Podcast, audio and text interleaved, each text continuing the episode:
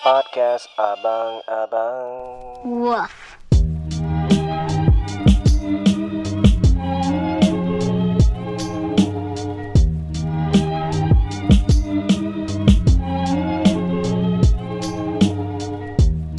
Welcome back, guys.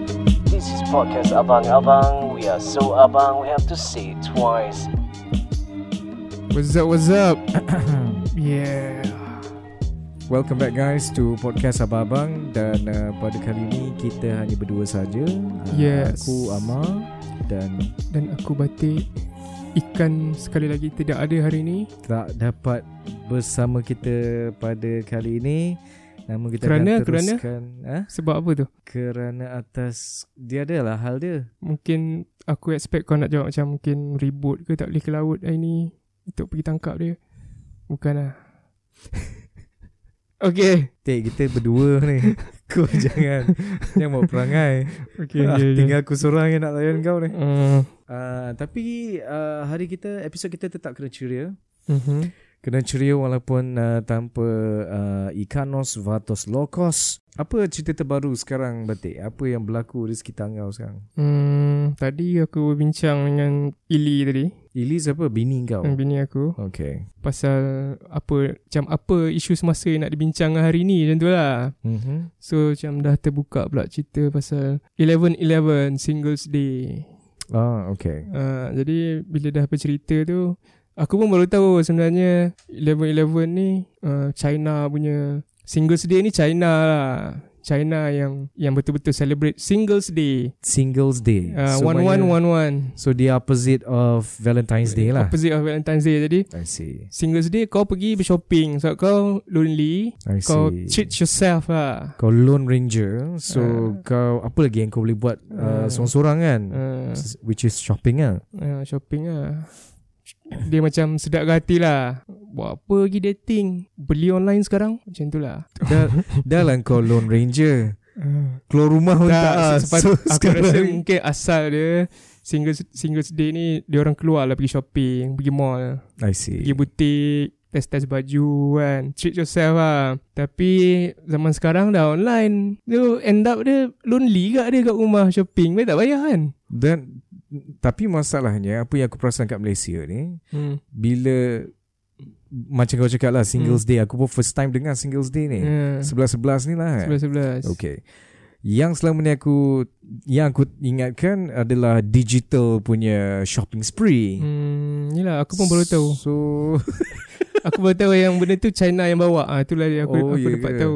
So main kalau digital, you can only shop digitally. So yang betul-betul it macam contradict dengan the initial concept of Singles Day lah kan. Aku rasa macam itulah. Sebab you still don't go out, you still stay at home, and kau buat shopping tu sorang-sorang kat rumah. Lonely lah. Memang betul lone ranger lah. Lone ranger. Dan yang aku tahu juga yang kan sekarang Lazada semua dia buat macam konsert kan. Buat okay. Macam konsert, panggil artis 11-11 kan. Ada tu keluar TV3, Lazada ke Shopee, aku tak ingat. Semua tu pun China punya thing lah. I see. Dia orang buat satu show yang kau-kaunya, panggil semua top-top artis perform. Tapi ini semua online ke benda? Online kot yang tu. Online juga? Alibaba. Aku tak tahu. Aku sembang dengan siapa entah. Buka pasal tu dengan Ili lah tadi kan. Siapa kagian? Kau macam lone ranger juga. Yelah, itulah dia. Nanti katanya kita nak panggil dia sebagai guest hari ni. Alang-alang dah banyak sebut nama dia kan. Kita cerita sikit lah apa sebab aku tak shopping. Kita tanya pendapat orang perempuan pasal Singles Day ni. Tapi kau sendiri tak shopping lah? Aku tak shopping. Aku tak tahu, memang murah sangat lah. Aku tak tengok langsung. Untuk kali ni, tahun ni aku tak tengok. Tapi yelah, asalnya yang buat yang macam Alibaba, macam Lazada semua ni. Tapi aku rasa this year macam semua yang online-online ni semua pun 11-11 day. I see. Macam e-wallet, dah makan lah, Foodpanda apa semualah, semua ada. 11-11. So maknanya dah merebak kepada semua benda-benda yang shopping digital lah. Jadi macam kalau kau so-called online business, kau tak buat 11-11 macam kau ketinggalan lah macam. Yelah. Macam itulah lebih kurang. Orang lain duk sibuk ni asal kau macam kat tepi sudut layan sendiri je kan. Loser gila kau. Orang lain semua ibis kau tak buat. Macam itulah. Gitulah. Kalau ikutkan aku ada pengalaman tentang 11-11 ni. Aku tak sure tahun lepas 11-11 ke? Sebab setahu aku dulu macam 9-9 Semua dia buat 10-10 buat 11-11 Lepas tu balik 10-11 lah. Aku tak tahu. Sebab dulu sebelum boleh dia nak pancing orang untuk sign up jadi user dekat platform tu. I see. So sekarang aku sudah kurang sikit. Aku ingat pengalaman aku tahun lepas bila aku baru pindah masuk rumah. Jadi kenapa tiba-tiba suara aku jadi macam ni? Aku perasan tapi aku macam kau tak nak tegur lah kan. Okay, cerita balik pengalaman aku tahun lepas masa aku baru pindah masuk rumah. So I would say 90% of all my home furnitures and appliances I bought betul mic baru tu kan online. Yeah. And this is still Amar. You're listening to podcast Abang Abang. Dah macam DJ mall lah aku dengar. Okay, aku beli washing machine, TV, stove, hood yang kat dapur tu. Yes. Ya, semua benda semua tu lah. Aku dapat save around 30%. Beribu juga lah. Rasa puas lah kan. Rasa puas lah. Hati lah. So that's why aku dah lenjan tahun lepas. So tahun ni aku tak buka langsung. Padahal aku kena beli pampers anak dah sebenarnya tu. Pampers online murah Tak adalah banyak, tapi you still save lah, walaupun sikit. Dia sebenarnya beli barang online ni, bila barang tu sampai, dia lain macam dia punya happy tu kan. Macam orang bagi hadiah kita, padahal kita beli sebenarnya. Dia macam yes, sampai. Padahal macam itu kau lah kot. Dulu aku jarang online. I see. Aku online semua bini tolong buat. Ya ke? Aku betul lah tu. Aku tak kerti buka Lazada. Sebab kalau kau nak tahu, kalau kau beli something, kau boleh ada letak, ada note ke. Tak tahulah dululah kan. Dulu kalau kau beli kat Amazon ke apa, kau boleh letak satu note lah kat situ. Macam a message to receiver macam tu lah something. Hey Batik, you've done good today. Inilah sedikit habuan untuk kau. Sebenarnya kesimpulan dia, kita menipu diri sendirilah. Betul. Nak sambung lagi pasal beli apa ni, kita terus panggil orang yang lebih pakar lah. Lebih pakar, iaitu jantina yang berbeza kan. Jantina yang berbeza. Jadi diorang ni memang, setahu aku memang online shopping ni macam perjuangan lah. Perjuangan hidup. So kita panggil dia sekarang. Okay, alright. Hi, Ili here. Asal suara macam bergetar. Bergetar sebab mic baru ke apa? Macam nervous ke apa dengan mic tu? Cukup lah tu dengan mic baru kau tu. Okay, dah. Tu last aku sebut mic baru. Itu macam tak tahulah ter. So dengar tadi kita cerita pasal online shopping tu kan. So macam mana? 11-11 ada shopping ke? Cadangnya nak shopping. Dah masuk dah dalam kad tu. Tidur. Tertidur. Alhamdulillah. Satu hari aku masukkan barang dalam kad. Tak adalah. Okay, barang tu tak barang keluar. Tahniahlah diucapkan kerana dapat jimat 100%. Barang tu barang apa dan berapa banyak diskaun yang menyebabkan tak you nak beli? Tak ada diskaun. Because the barang yang nak beli tu sebenarnya bukan nak beli on the Singles Day pun. Memang dah nak beli macam a few days before. Sekejap, kau add to cart tu on the 11th ke hari lain? Hari lain. Okay. So kalau kau cari balik the same product, so mungkin ada dia akan keluarkan produk lain. Produk yang sama tapi posting yang berbeza untuk 11-11 special untuk produk tu dengan harga yang berbeza. Jauh lebih murah. Itu cheat code dia. Tapi masa macam aku tengok kan 11-11, apa yang ada sale ni? Semua benda-benda yang aku tak perlulah. So macam bagus lah, terselamat daripada digital trap. Sebab Batik selalu cakap kalau nak benda tu kena ada 3 months rule. Wow, cerita sikit 3 months rule ni. Boleh share maknanya dengan, maknanya 3 months rule tu dalam masa 3 bulan daripada macam kita nak tu hari ni. Okay, another 3 months kita perlu tak lagi benda tu? Kalau kita perlu, dan belilah. So tahanlah 3 bulan. Tunggu, tahan. Rupanya 2 bulan macam dah tak minat lah benda tu. Dah macam ada barang lain lah keluar, minat kat barang baru pula. 3 bulan lagi tunggu. Kalau iPhone 10 keluar kan, 3 bulan keluar iPhone 11. Oh, okay. Lagi satu dalam masa lagi satu dalam masa 3 bulan tu maybe price dia akan drop ke. Like handphone kan senang macam cepat, so dia akan drop the price lagi. Like it's hot. Yes. Yeah, yep. Tiba-tiba Singles Day datang ke kan, kita still nak mungkin belilah time tu. Yang macam kalau listener yang betul-betul follow kan, aku pernah declare yang aku ni memang kaki YouTube. Jadi biasalah bila kau digital, kau nak advertise, the best platform adalah Facebook dan juga YouTube. Dan aku rasa rimas lah for the last few days before, prior to 11th of November sampailah sekarang. Aku masih lagi sekarang macam listener tahu je tadi sekarang berapa kan. Tapi a few days before and after lah daripada 11 tu kan. Aku rasa macam rimas gila dengan advertisement YouTube 11-11 ni lah, especially YouTube. Dan ada satu lagi pula yang keluar baru-baru ni di Malaysia adalah YouTube Premium. That's why iklan jadi banyak, sebab dia suruh kita try benda tu. Free trial 1 month. Free trial ads free 1 month selama 1 bulan. So after 1 month kena bayar berapa mah? Ada check ke? Aku tak check sebab aku tak nak fall into the trap. Aku tak try pun. Aku just layan je, skip kat. Aku skip juga. Kau tak try 1 month tu? Tak. Sekarang ni ads banyak. Biar kalau biasanya kita tengok satu video 10 minit ada 2 ads, sekarang maybe jadi 3. Sebab dia suruh kita ambil yang premium tu. So banyak. Sikit-sikit ads. Dia boost dia punya ad dia tu gila-gila babi punya. So maksudnya video 7 minit sepatutnya beginning dengan end je dia punya advert dia. Ni di tengah-tengah tu ada 3 lagi kat tengah. Banyak. Every 2 minutes ada satu ad keluar. Ad will appear in 1 seconds. Papa keluar macam tu. Macam aku selalu kadang buka YouTube dalam kereta, memang gigih lah, memang sedekah lah.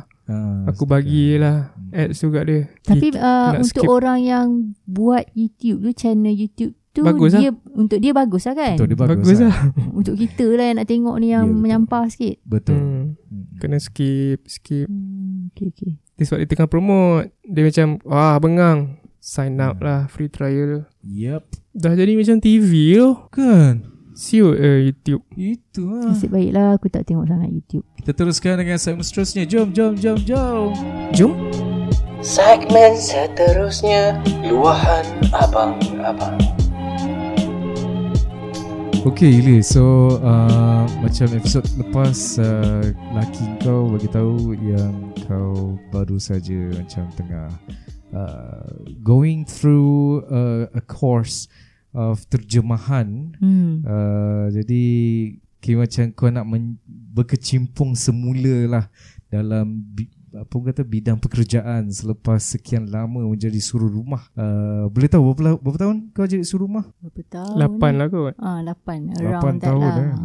8 tahun. Berkarat lah. Kau ambil course apa dulu Ili? Multimedia. Course kau ambil multimedia ni, ada tak yang kau apply kat dalam kau punya daily basis, daily activity kau sebagai suri rumah? For the past 8 years lah kan. Banyak je. Sebab aku as a freelance photographer akan apply the skills yang aku dapat on the multimedia course to take the pictures and then edit pictures, buat album for the clients and all lah. Gambar apa tu ambil? Mula-mula dulu, actually before berhenti kerja pun dah buat macam wedding photography. And then after a while dah kahwin, dah ada anak, berhenti and buat newborn. Newborn tu actually sampai sekarang kot. But now macam tak adalah macam nak marketing bagai. Just macam kalau ada job adalah. Kalau ada lah. Kalau tak ada sambil lah orang kata kan. 8 tahun jadi suri rumah, sepenuh masa di rumah. Anak sekarang ada berapa? 3.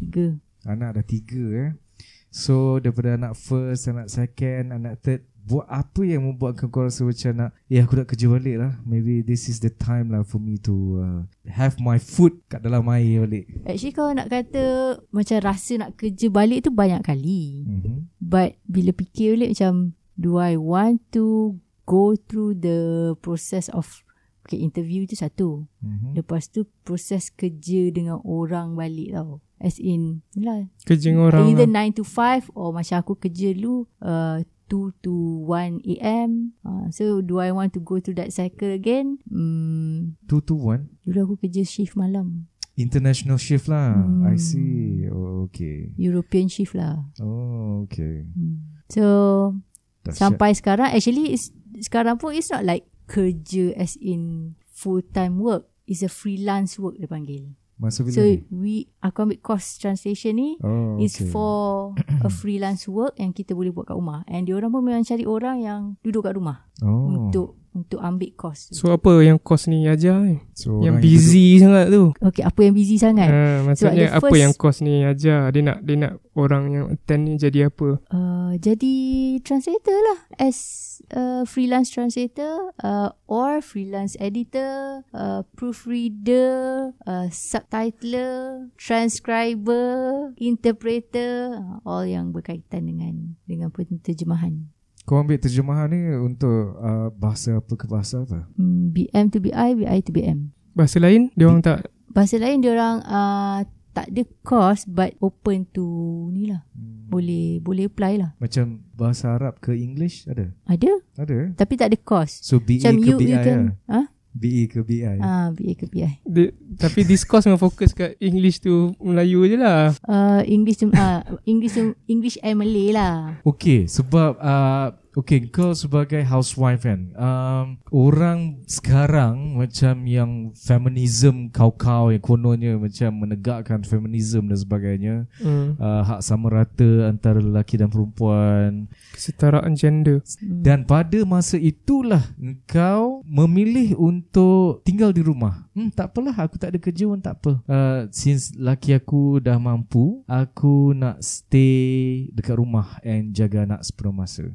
Kau ada rasa macam tengok kawan-kawan kau yang you know kerja 9 to 5 with diorang punya corporate attire, yang ambil gambar, oh Monday blues, oh coffee in the morning, company retreat. Kau ada rasa jealous? Okay, first coffee in the morning, aku pun coffee in the morning. Tak juga, tak sama. Dia nak pergi office minum kopi lah. Dia naik lift kan, pegang kopi, tegur-tegur orang sikit kan. Okay apa, I turun bawah buat kopi, naik atas pengguna sambil naik tangga, coffee in the morning kat. Maksudnya tak ada terasa sangat lah. Yang apa rasa tu in terms of corporate, kau kata corporate attire kan, okay. So aku tak kisah pasal tu lah. Maksudnya bila tengok orang lain pergi kerja pakai corporate attire, tak ada terasa apa pun lah. Bestnya nak pakai, nak macam tu juga tak lah. Okay, kau tak penat tu macam tiap-tiap hari kau nak pakai yang cantik-cantik, kau kena keluar duit untuk beli baju baru. Betul. Sebab ada orang dia rasa macam tu. Dia manusia kan tak pernah puas. Kadang ada orang dia kerja sendiri kan, sendiri. Kalau macam tu if you go out to shopping mall, pakailah cantik-cantik sikit. Tak. Kau kena okay. Sebab aku nak cakap sebenarnya aku ada rasa macam tu. Oh ya, aku duduk like 10 minutes away from my office, so aku tak ada menghadap jam. Okay. You know corporate all this macam tall buildings, kau nak masuk ada security macam dengan access card lah, apa and everything. Patut kau nak benda tu. Aku tak pernah tukar kerja kau tau. Sejak aku grad, aku kerja kat satu tempat saja, dan itu saja environment yang aku tahu. Aku dah lalu semua tu. Aku rasa kalau kau nak juga, aku rasa mungkin seminggu kau dah cukup aku. Yelah. Dia macam New York. Kalau macam tu kena ada exchange job lah. Kan. Bijak aku macam setuju. Macam exchange job kan. Macam exchange student program kan. Exchange job program. Sebenarnya kalau kau nak ikut aku boleh. Aku dulu zaman yang betul-betul aku perlu pakai yang macam kau cakap tu, elok-elok pakai. Aku lagi tak nak pakai. Aku macam melawan. Patutnya pakai tie, aku tak pakai. Tapi ada orang yang aku kenal juga, klien aku lah, dia ni kira macam anak orang kaya lah, macam dalam drama tu. Yang dia cerita pasal share company tu. Tapi dia kalau jumpa dia tak ada kerja. Dia macam kan jumpa orang ni macam tu lah. So kalau jumpa dia mesti memang suit lah pakai. Dia mesti blazer lah, at least. Kalau tak ada tie pun pun. Memang bersiap kau-kau je lah, bergaya. Aku kagum lah kan dia. Aku macam, oh dia ni memang suka. Padahal kadang aku jumpa dia macam kat medan selera panas kau tahu tak. Tapi dia maintain lah. Dia pakai macam tu. Dia suka. Ya aku nak tanya, dia tak kerja kan. Klien kau ni wak doyok ke? Tak. Tapi dia style-style dia. Aku rasa dia terinspirasi. Pengikut wak doyok. Terinspirasi lah dia. Aku yang pakai, kau yang panas. Memang tepat lah. Tepat lah. Dia pakai biar dia kan. Kita panas apa-apa, kita tak pakai. Jadi boleh faham lah. Ada orang dia suka. So Ili dia tak suka lah. Kita kembali kepada Ili. So Ili tak ada rasa apa-apa lah. Kopi pagi dia pun coffee in the morning. Only thing yang aku rasa Teringin lah. Sebab mak aku selalu cakap benda ni. Macam bila kita kerja, our company is paying for our trip overseas. Untuk kerja? Yalah, untuk kerja. Tapi macam tempat kerja I dulu, you pergi overseas, okay, for kerja kan. And then you have an extra few days yang you boleh jalan. So macam mak aku dulu selalu macam dia suka aku kerja kat tempat aku dulu tu, because of that prospect lah. Macam aku boleh pergi overseas and then your company is paying you whatever lah. Tapi in the end aku nak berhenti sebab lagi satu ada a bit politik kotor dekat dalam aku punya circle tu. So aku macam tak apalah, berhentilah. Sejak bila politik tak kotor? Ada office. Politik ada misalnya. Apa? Wow. Office politics lah. Okay, so you cakap you dapat travel lah. Maksudnya yang best dia bukan sebab kerja kat luar. Kerja kat luar tu yang best ke? Kerja kat luar tu is an early experience juga. Best juga lah. Maknanya perks tu lah. Perks tu. Tapi untuk dapat tu sebab masa tu nak dapat tu rasa macam jauh. Sebab macam-macam yang in the company kan. So macam tak apalah. Perks of the last company aku tak dapat apa pun. Okay. Perks yang aku tak dapat tu lah yang macam travel. That's what I want. That specific macam kalau travel aku tengok, je Lain tak apa. Yang lain aku tak kisah. Tapi kau tak dapat travel lagi dengan company tu. Tak. Itu yang hanya dijanjikan sahajalah. Dijanjikan tapi tak dapat-dapat. Dan akhirnya disebabkan oleh politik kotor dekat office tu. Tu yang kau tak dapat. So kau hati terluka dan beralih arah lah. Padahal tak perform kan politik kotor. Cheese. Aku kau cubit sikit. Tak.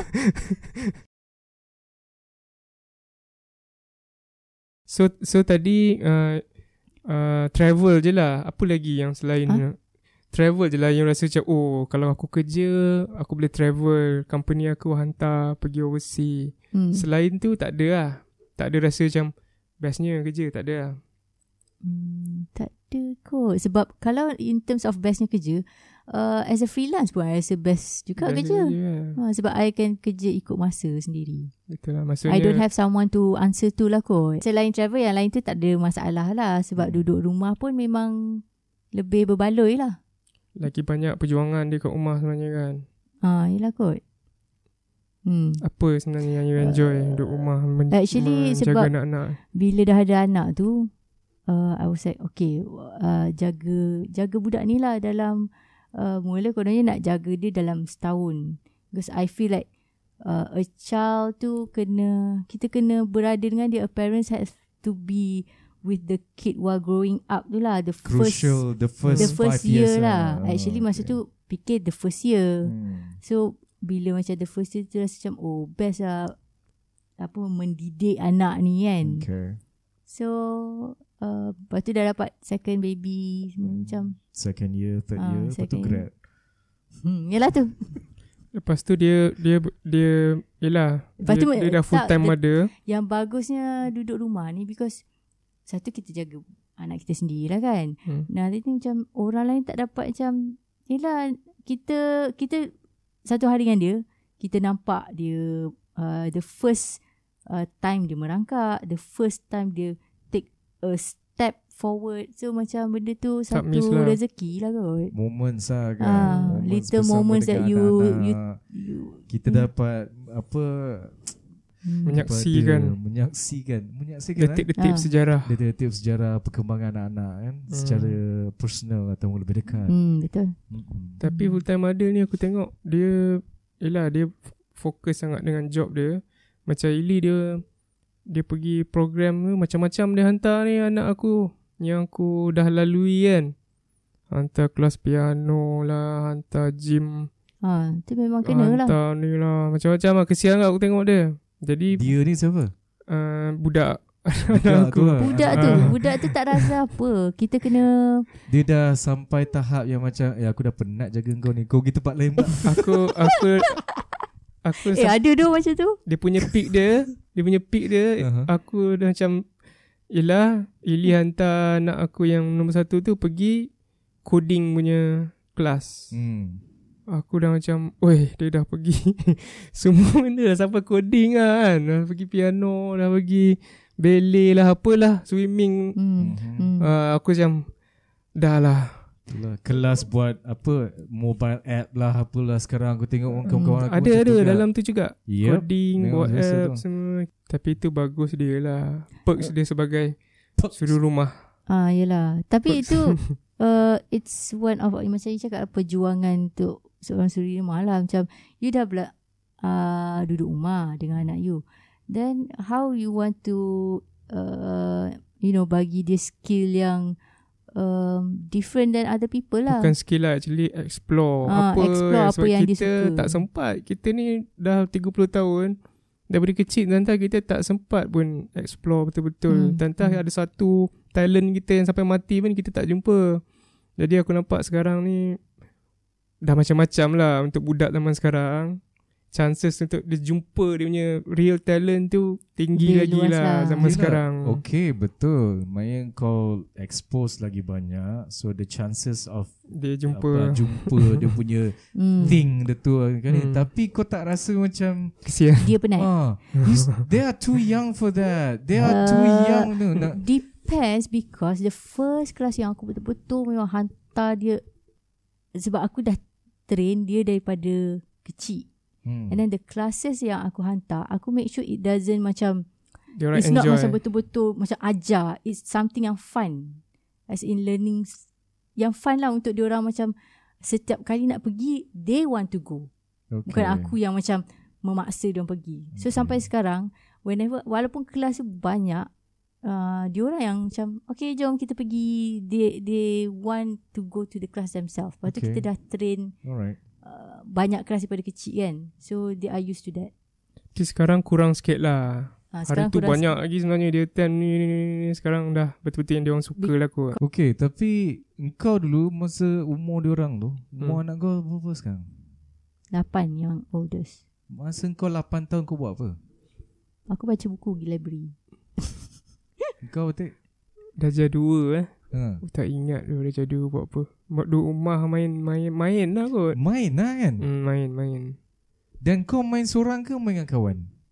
Dengan kawan, dengan adik aku lah banyak. Sebab kat rumah kan, kalau tak ada kawan tak lah aku. Kawan sebelah rumah ada. Yelah, tapi aku, yelah, aku tengok macam anak-anak sekarang macam dia macam sekarang, being fat. Sekarang generation lain tak sama lah. Yelah tu kan, memang jauh lah. Sekarang nak main luar rumah susah kot. Itu masalahnya sekarang ni. Dulu kita masa kecil, kita just masih lagi dalam fasa macam mana nak berkomunikasi with each other. Tak ada gadget, peer pressure. Macam kita, faham tak kau main kau, okay orang tu ada tu. Misalnya kata budak-budak sekarang, aku lagi suka dia main Beyblade kot daripada main Mobile Legend. Kau faham tak? At least dia orang berkumpul dengan apa budak-budak, apa basikal lajak dan sebagainya. At least benda tu macam socializing lah. Social skill tu. Aku macam lagi suka kau socialize daripada kau explore what I like, what I don't, and what is my interest, my thing and everything. Itu satulah. Tapi kau pergi kelas ni, dia orang socialize dalam kelas. Dia bukan macam belajar. Kau jangan rasa macam kelas tu dia belajar. Tak, dia memang the aim of the class, why it is fun, because you memang bersosialise dengan orang sekeliling. Ada dalam group and everything lah. So tapi setiap kelas pun budak berbeza-beza jugalah kan. Betul. So that is one of the thing, because aku duduk kat tempat yang Melayu. Betul. I don't want my kid to macam sekeliling dia asyik Melayu je. So I send them to some place yang ada Indian, ada Arab, ada Chinese, so that they learn how to socialize with these people. Banyak foreigner kan. Yelah, memang zaman berubah lah. Dulu orang berbual betul-betul. Sekarang orang dengar orang lain berbual, dengar podcast.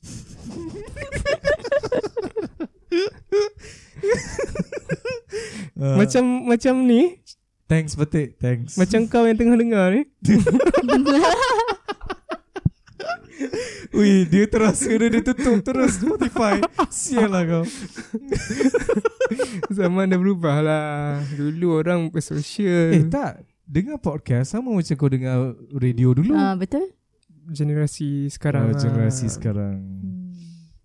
Tapi itulah budak-budak zaman sekarang. Perangai pelik. Orang kata buruk, dia kata semua cantik.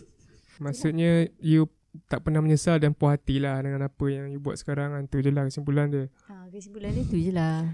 Kalau ada orang cakap apalah duduk rumah, cuba kerja sikit. Tak, itulah aku tak suka orang cakap macam tu. Sebab aku rasa macam orang terlalu judge yang housewife ni tak ada kerja. Kau tahu tak kat rumah ni macam banyak benda kena settle kan. We have Netflix. Betul. Nak tengok YouTube Prime. Tak semua housewife macam goyang kaki kat rumah lah. Tu yang aku nak sampaikan. Tapi orang suka rasa benda macam tu. So sebenarnya kalau kau kerja ke, kau duduk rumah ke, as a housewife, dua-dua pun sama sibuk. Masing-masing ada pros and cons, masing-masing ada cabaran masing-masing, dan masing-masing ada perks masing-masing. Kau dapat perks kau sebagai suri rumah, orang kat sana ada dapat perks sebagai corporate life, whatever shit yang kau ada lah. Dan aku sebagai government servant, ada juga perks aku dekat government servant. So masing-masing jaga pinggan masing-masing. Jangan sampai nanti dekat dalam kubur nanti untuk bawa masuk pinggan anda. Baik, kita tutup saja dulu. Masuk pinggan dalam kubur bolehlah. Okay, alright. Kita pergi ke segmen seterusnya. Segmen Movie Pass. Segmen seterusnya Movie Pass. Action. Okay, aku nak petik sebuah movie, sebuah filem yang ditayangkan dan didistribute oleh Netflix pada Oktober yang lalu, iaitu Fractured, yang dikeluarkan pada tahun 2019. Pada awalnya masa dia release Fractured ni dekat Netflix, aku ingatkan memang filem yang lama tu. Filem yang dengan shit, apa nama dia? Aku nak kena tahu nama. Bila aku pun ingat lelaki lama, lelaki tua. Silent of the Lamb tu. Anthony Hopkins.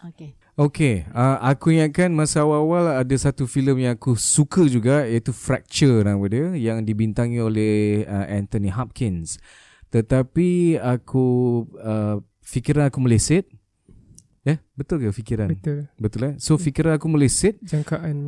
Jangkaan aku. Rupanya jangkaan aku meleset. Sebab rupanya ialah filem baru tahun 2019, Netflix original lah. Memang Netflix original.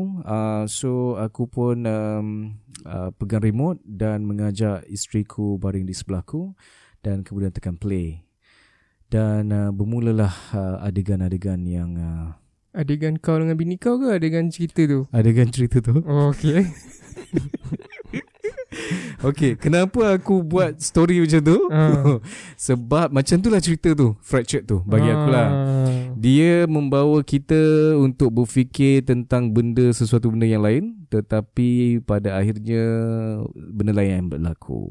Bagi aku Fractured ni, okay, aku kena bagi sedikit lah sinopsis kan. Okay, Fractured ni is a psychological thriller, di mana cerita tentang seorang lelaki, bukan seorang lelaki, dia cerita pasal sebuah keluarga kecil yang ada ibu, bapa dan juga anak kecil, anak perempuan seorang. So mereka ni sedang dalam perjalanan, aku tak tahu kat mana, daripada rumah parents diorang. So one point diorang berhenti sekejap dekat arena lah, kalau kita macam arena lah, macam stop lah kan. Sebab anak dia nak pergi toilet lah. Anak dia nak pergi toilet. So daripada situ ada turning point of the event, di mana anak dia jatuh, kemudian dia bawa anak dia pergi ke hospital. Namun sebelum itu dia adalah pergaduhan sedikit dengan ada sedikit inilah pertengkaran yang berlaku antara suami dan isteri dan sebagainya. So ada isu-isu yang timbul sebelum daripada insiden yang anak dia jatuh dekat. Dia macam memang dah jatuh. Lama ada problem dengan bini dia kot. Ya, dia dah ada dah renggang lah kan. Namun sementara menunggu anak dia dapatkan rawatan tersebut, so laki ni pun tunggulah kat luar.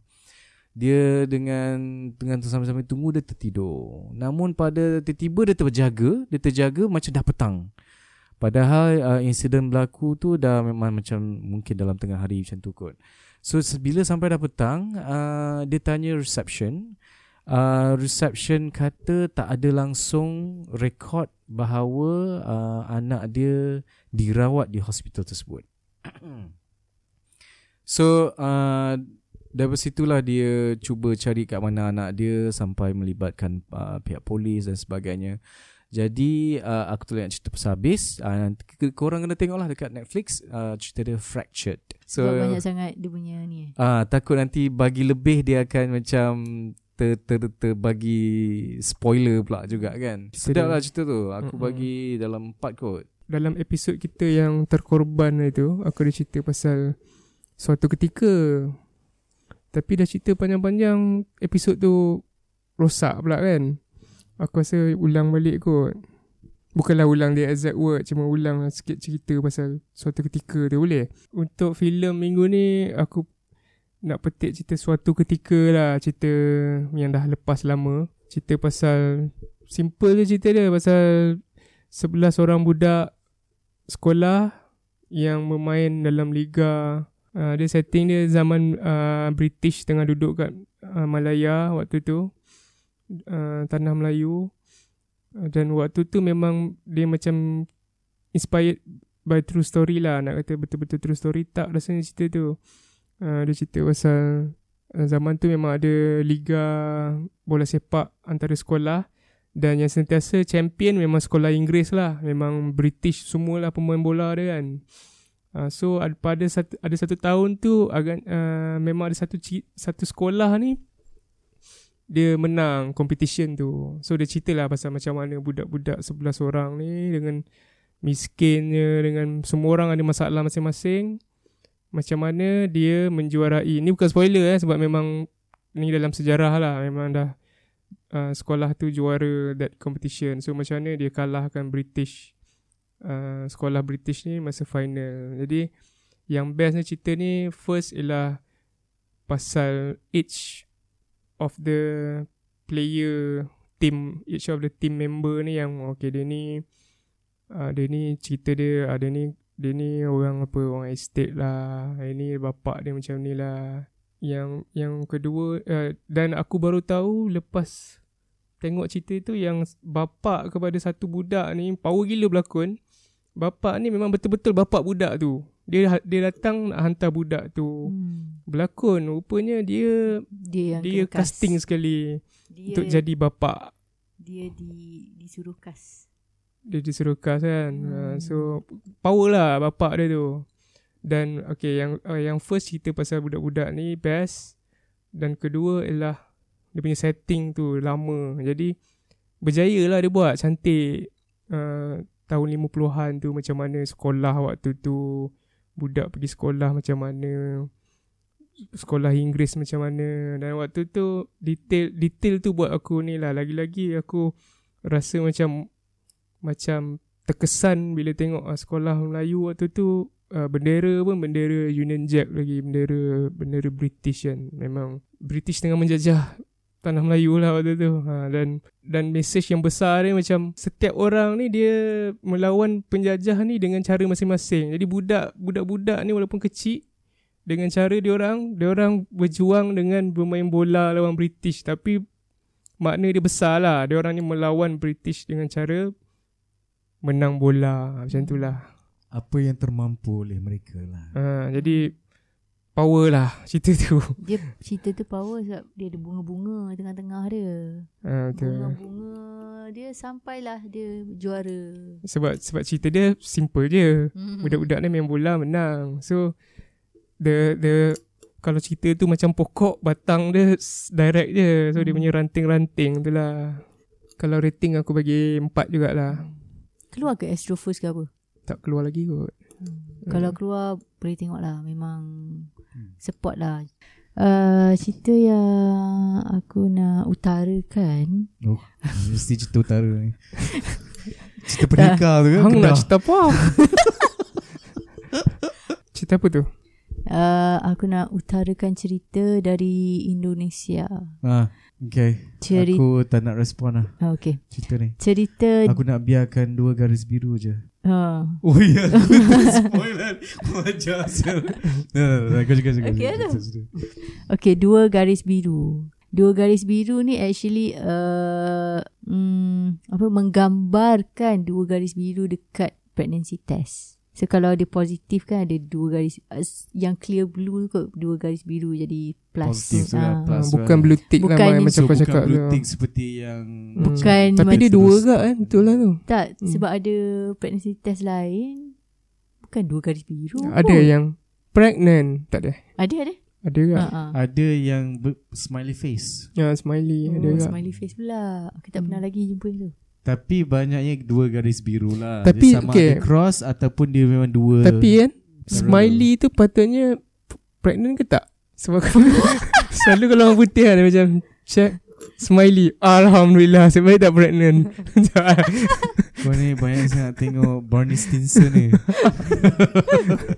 Not a Father's Day. Aduh. So dua garis biru ni actually kalau nak shorten it lah, dia actually Juno versi Indonesia. Bukan Indonesia lah, macam versi kita Nusantara lah, Nusantara lah, macam buat masyarakat Timur Nusantara. Juno. Okay. So di mana ada dua couple ni yang sekolah menengah, masih sekolah menengah. So accident, yang seorang tu mengandung. Yelah, dia, tapi dia kawan baik kan. Dia bukan dia couple pun. Kawan baik. Cuma start kawan baik. Lepas tu dia couple. Dia macam dah terlalu rapat. And then at one point tu dia macam dia start bercinta lah. Tapi first time je terus pregnant. So bila dia pregnant tu ada jugalah bercerita. Okay, apa dia nak buat dengan kandungan tu and bla bla bla. Last dia decide okay, aku tak berani untuk abort budak ni. Aku tak nak bunuh budak ni, perempuan tu lah. So from the moment dia kata okay, dia tak nak abort, macam mana dia nak face parents dia, masyarakat dia, apa dia punya sekolah dia. So is the boy on board with the girl? The boy on board lah. With the not abort tu. Dia abort ke tak abort, dia menyokong lah macam tu. Okay, alright. Okay. Penat dah layan aku. Tak lah. Tak, sebab kakak nak mempercepatkan minda aku untuk dapat kau punya joke yang pada aku. Wordplay kau kat situ tak ke? Tak, tu aku lambat sikit dapat lah. Mungkin sebab tengah malam. Satu lagi lah, mata dah merah. So tak payahlah nak cerita. Cerita ni kan memang zaman sekarang lah. Zaman sekarang. Tapi sebab dia Nusantara, so dekat lah dengan kita, boleh relate. Dia macam kita relate lah benda tu. Yelah, bila orang tu mengandung macam anak luar nikah, lepas tu budak kan. Jadi macam masyarakat Nusantara ni faham lah apa yang dia lalui. Lepas tu Muslim parents, lagi macam ada yang Muslim, ada lelaki tu Muslim kan. Dua-dua Muslim. Cuma perempuan punya family macam modern sikit. Tak lelaki, perempuannya liberal, perempuan lelaki punya tu macam konservatif. Lelaki memang konservatif lah. Kampung, miskin. Tengok daripada first scene pun dah tahu lah dia macam dua darjat lah kira. Tapi dua darjat juga pun ada. Tapi benda tu tak bukan menjadi masalah. Bukan cerita tak ada masalah pun. Benda tu tak jadi masalah. Cuma yang menjadi masalah bila mengandung tu je lah. Faham lah. Tak, maksudnya benda ni boleh berlaku dekat sesiapa sahaja. Betul.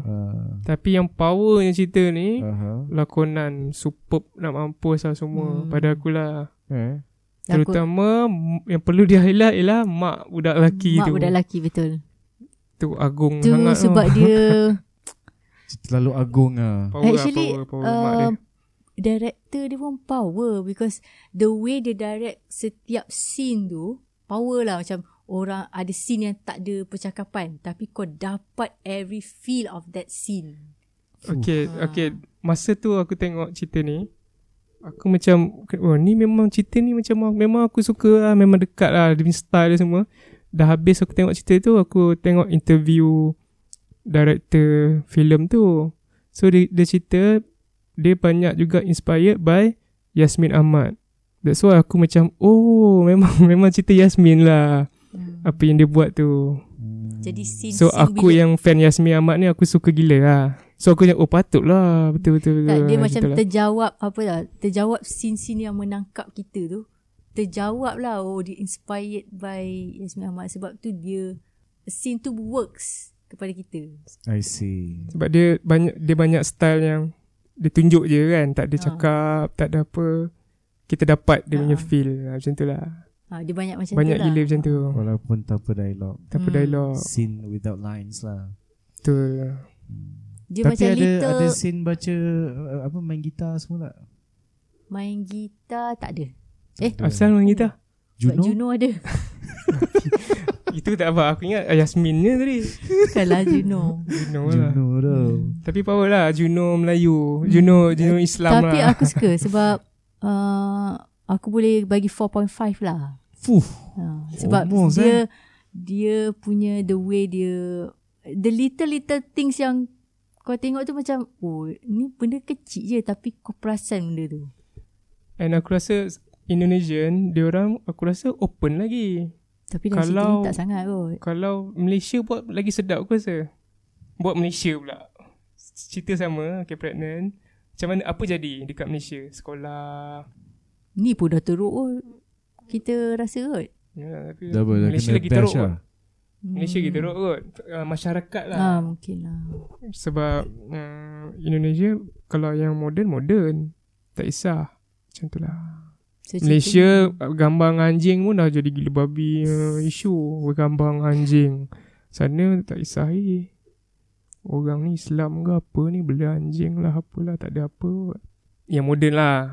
Tapi nak ceritakan cerita ni, walaupun semua di Indonesia pun ada segelintir masyarakat dia masih konservatif lah. Maksudnya benda tu still dikira tabu lah.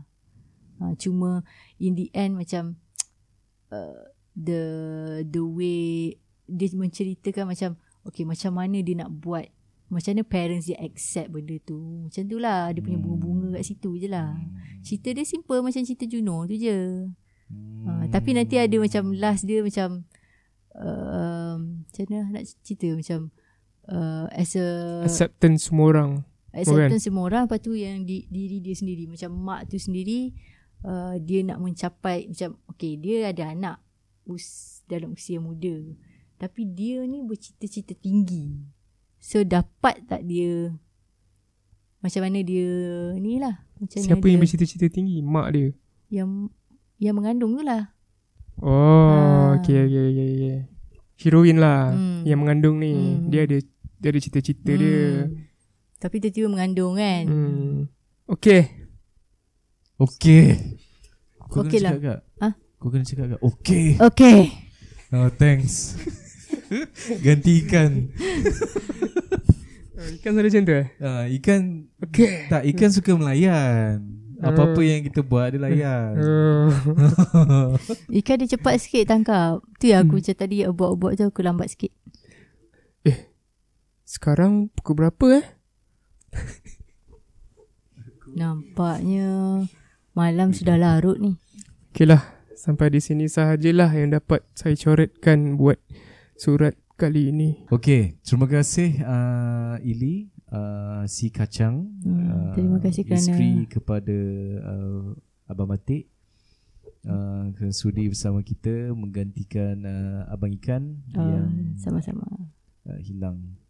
So nanti nak balik safe drive Okay. Terima kasih kerana mengundang saya ke podcast ini. Okay, nantikan episod pada minggu depan yang akan membawakan topik iaitu band contemporary, iaitu Flow 88, yang akan bersama-sama dengan kita memenuhi studio kita pada minggu depan. Wow. Jadi jangan ke mana-mana, teruskan mendengar podcast Abang-Abang. Nah. Bam Bam ala Kazam. Bam bam ala kazam. Po amai amai joram amai te. Po amai amai belalang kupu-kupu. Bayar duit aku yang semua kau sapu. Ni masuk. Confirm masuk. Parah muka kau. Yes. Okay, bye. Repeat dah.